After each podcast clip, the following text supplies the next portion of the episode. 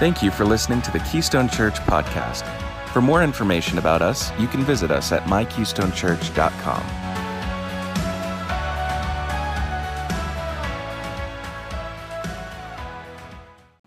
All right, guys, well, we're going through these uh, keys to encountering God's presence. And so um, the key today, it's so interesting because on the one hand, it's it's like probably one of my absolute favorites, and it's also one of the absolute easiest for me to just talk about.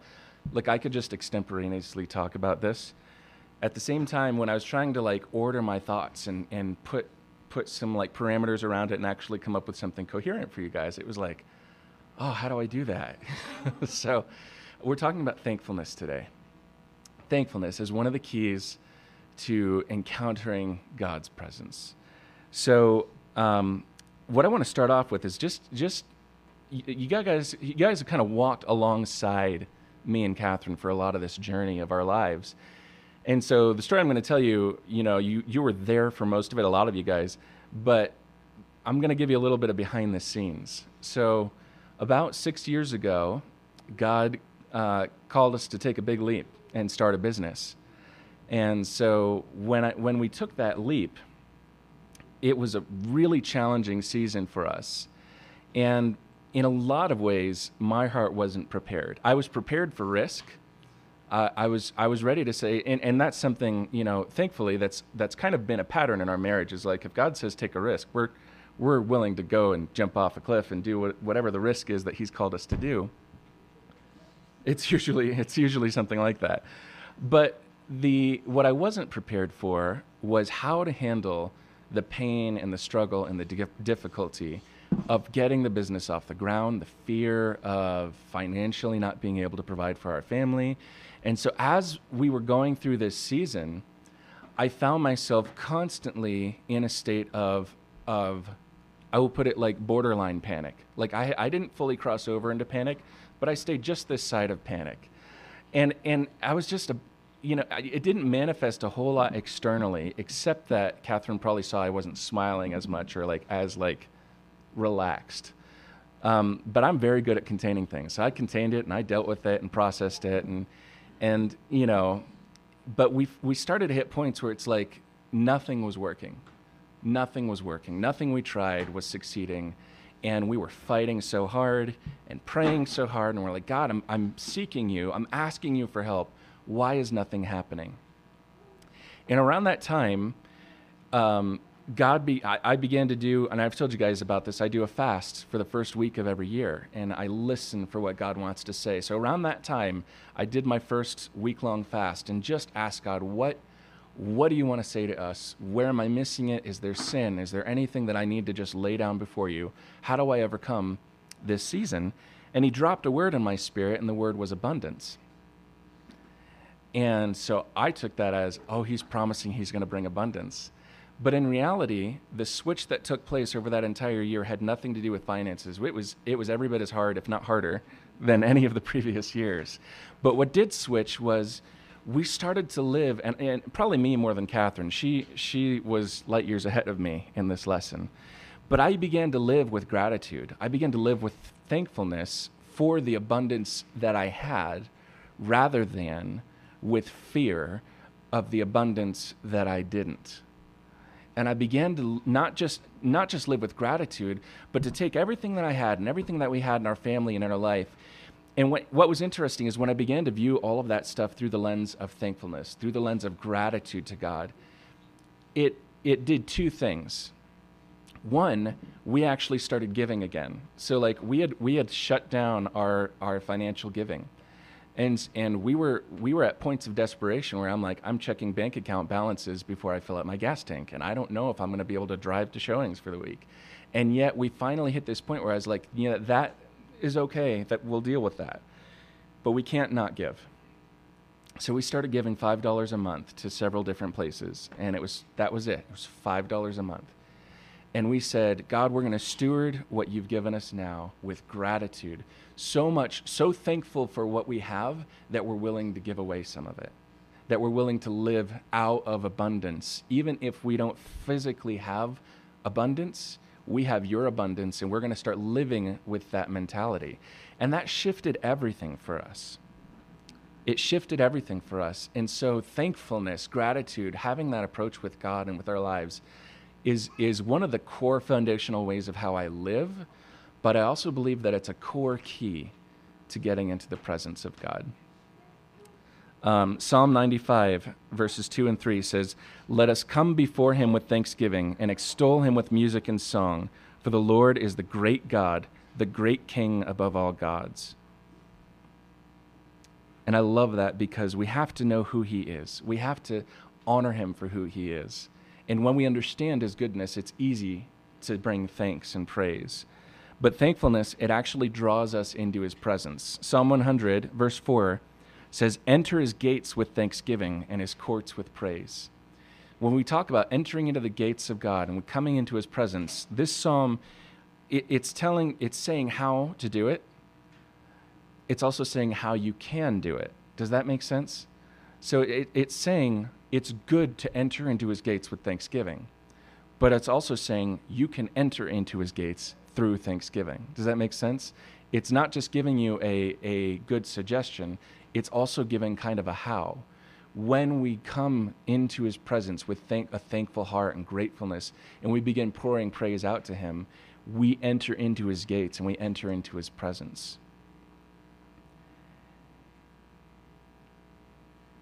And I'll tell you, I found this, it was interesting as I was putting this message together. I was driving in my car and just started just thanking him and just saying, God, I just, I'm so grateful for everything you've given us, for who you are, for what you've done, for what you're continuing to do, for what you're going to do, and just thanking him. And it was like, as soon as I did that, instantly, like I felt his presence all around me. And what was so interesting is I was doing that, and then my next thought was, gosh, it's so easy to forget. It's so easy to forget to do that and to forget how easy it is to come into his presence if we can have that approach. What's interesting is that that thankfulness, that gratefulness, it's actually a component of being filled with the Spirit as well. Ephesians five says, "Do not get drunk with wine, for that is debauchery, but be filled with the Spirit." And then it goes on to kind of give indicators of what it what it is like to be filled with the Spirit. It says, "Be filled with the Spirit, addressing one another in psalms and hymns and spiritual songs, singing and making melody to the Lord with your heart, giving thanks always and for everything to God the Father in the name of our Lord Jesus Christ." Giving thanks to God always, so that's at all times, and for everything. Not just giving thanks for the good things. And that's that's a mentality. It's so interesting when you read through the New Testament and you read what they're writing. Frequently they're saying, you know, when you enter times of trials and, and persecution, consider it all joy. They talk about thanking God in all kinds of circumstances. And the reason for that is it unlocks our ability to enter into the God's presence and engage with what he has for us in that season. In some ways, when we go through struggle and turmoil and difficulty, It's, it may be impossible for us to unlock what God has for us without being able to come to that place of thankfulness and gratitude and recognizing who he is. Because it takes our eyes off of ourselves and our need and our lack, and it puts our eyes on him.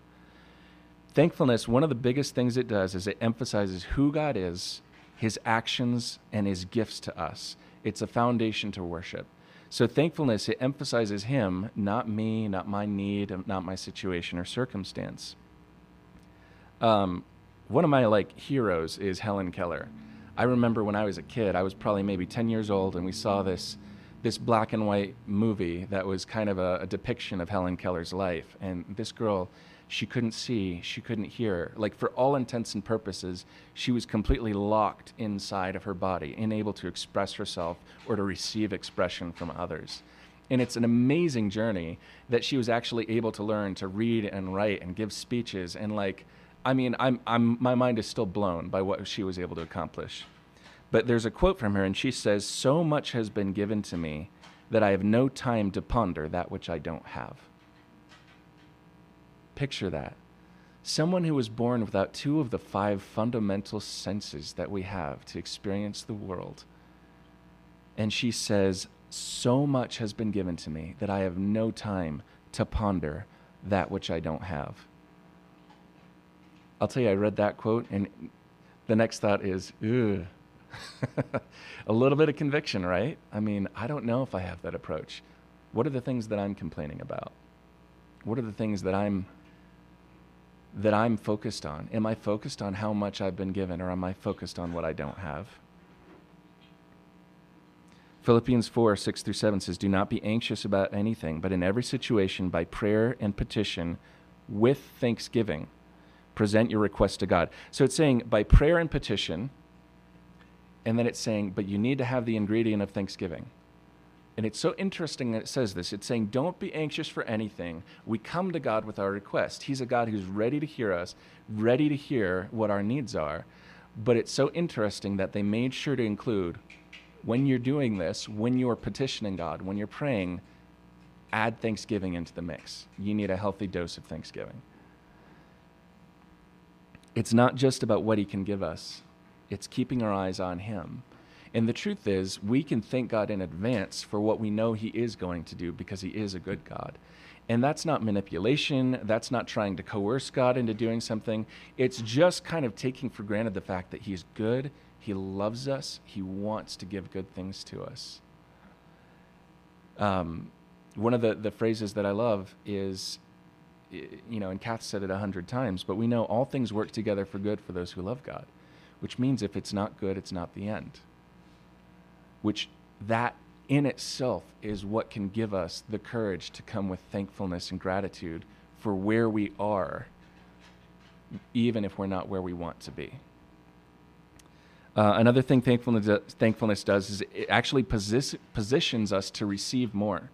When, when you have gratitude, it shows we're focused on the giver, not just on the gifts. It shows that we'll use them with care, and it also shows we can be trusted with more. When you're thankful for what God's given you, you don't have a tantrum if you give some of that away. In fact, when you're when you have gratitude for what God God has given you, you're actually able to give it out to other people. Whereas when you have a poverty spirit and you you're just like craving it, you just can't you can't let any of it go. You can't be grateful for what you can't give away. Does that make sense?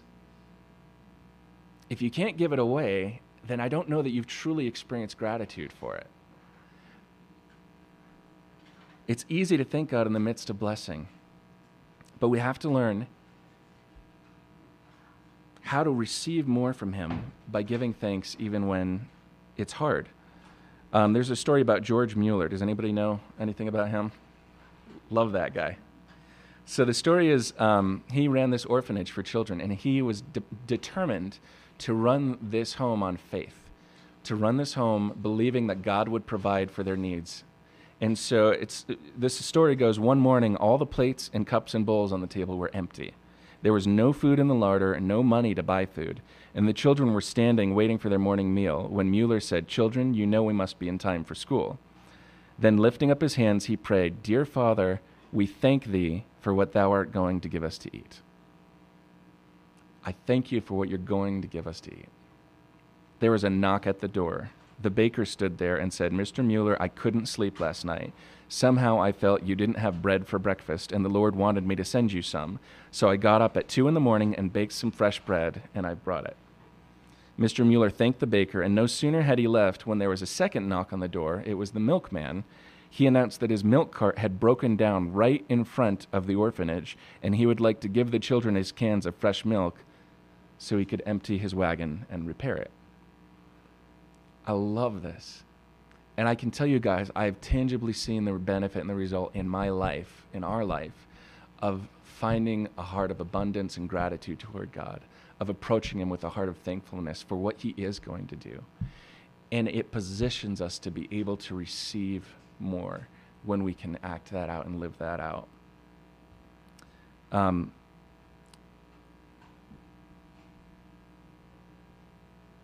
another amazing story is in Acts sixteen twenty-five.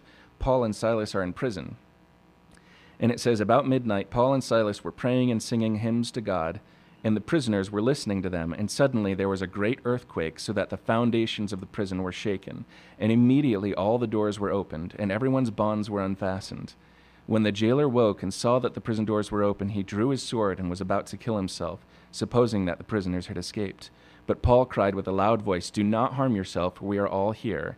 And the jailer called for lights and rushed in, and trembling with fear, he fell down before Paul and Silas.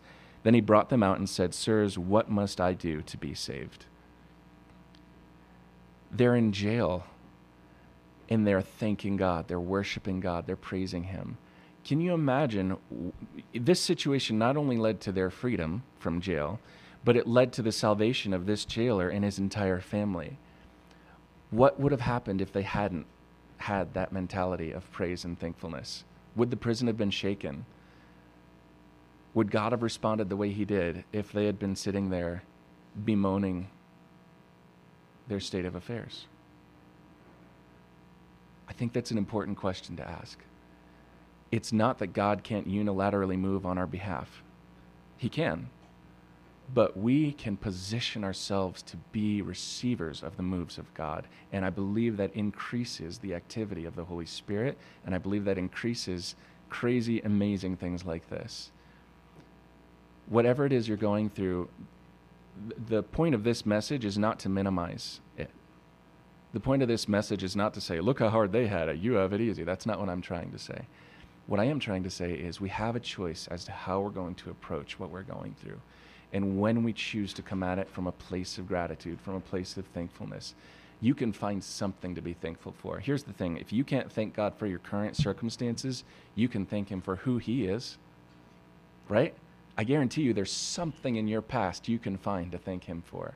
And if you just start there, you just start with that, you position yourself to enter into a place of worship, to encounter his presence, and to have your circumstances shaken by the earthquake of the Spirit.